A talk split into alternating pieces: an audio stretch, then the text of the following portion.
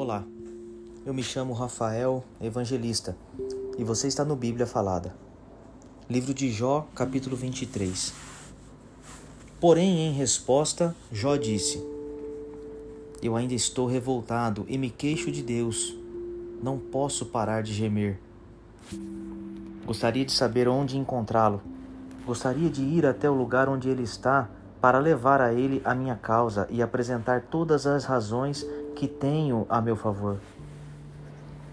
Gostaria de saber o que ele me diria e como me responderia.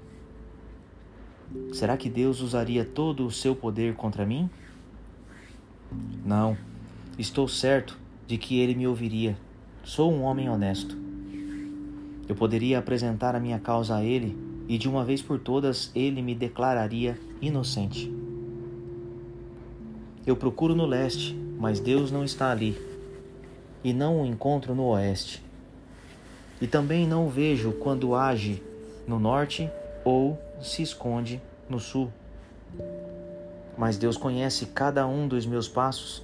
Se ele me puser à prova, verá que sairei puro como ouro.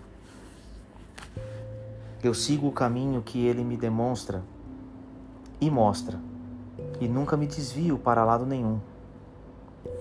Obedeço aos mandamentos de Deus, sempre faço a sua vontade e não a minha.